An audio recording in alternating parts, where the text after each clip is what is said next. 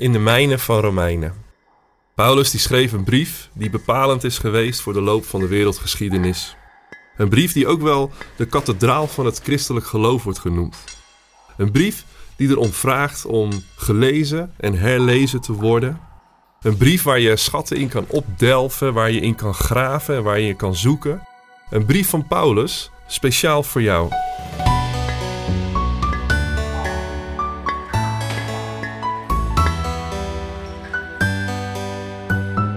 We gaan in deze podcast mijnen in Romeinen.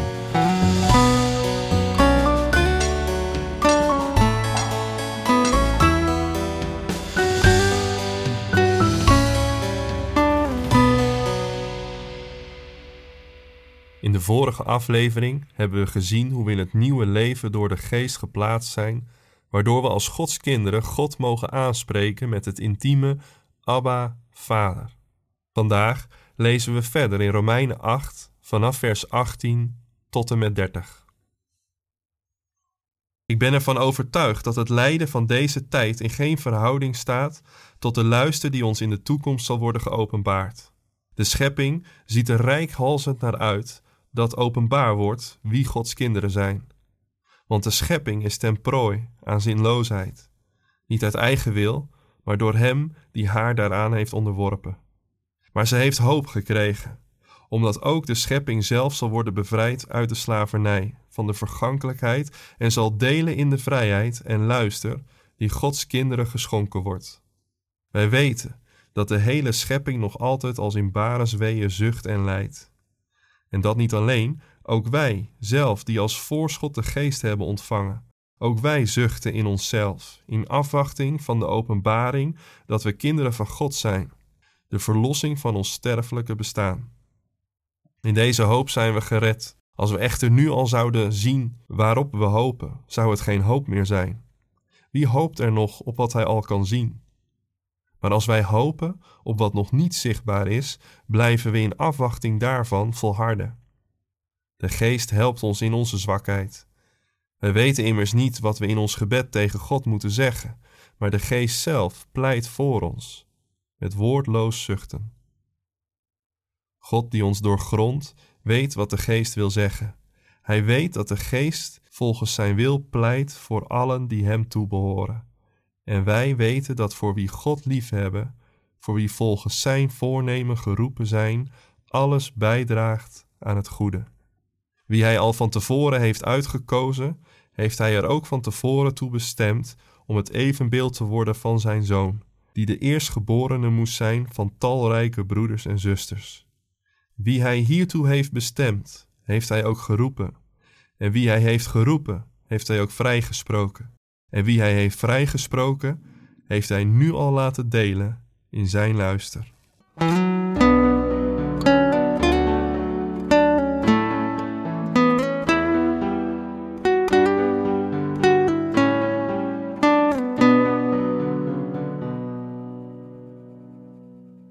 6 juni 1944 was het D-Day, Decision Day.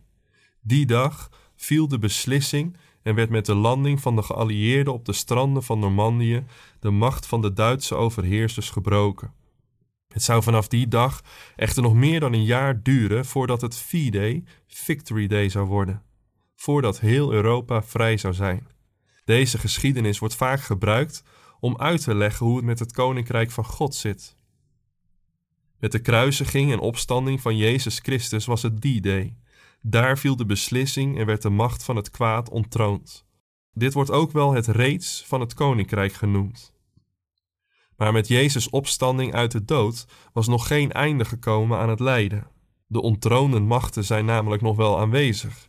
Dit wordt ook wel het nog niet genoemd van het koninkrijk. We leven toe naar Victory Day, de dag van Jezus' wederkomst. Dan wordt het koninkrijk van God in de volheid gevestigd en behoort het lijden en de dood op de aarde tot het verleden. In het eerste gedeelte van Romeinen 8 hebben we Paulus veel horen spreken over het reeds van het koninkrijk, over de bevrijding van de wet, van zonde en dood, over het niet meer veroordeeld zijn, over datgene wat God tot stand heeft gebracht en hoe hij zijn eigen zoon gezonden heeft in het menselijke bestaan en hoe Jezus Christus daar met de zonde heeft afgerekend. Over het leven door de geest, waarin we gericht zijn op wat geest wil. Paulus schetst in de afgelopen afleveringen bovenop de bergtop zulke geweldige gezichten op de werkelijkheid dat je je misschien ergens wel een beetje het gevoel kreeg dat ons aller Paulus misschien iets te optimistisch was over het leven. Ons gedeelte van vandaag laat zien dat Paulus ook oog heeft voor dat nog niet, voor het leven op aarde, voor het deel uitmaken van een schepping die ten prooi ligt aan de zinloosheid, een schepping die in bare weeën zucht en lijdt. We zien het om ons heen als we de wereld rondom in ogenschouw nemen en zien hoe de wereld kraakt onder het gebruikersprofiel van de mens.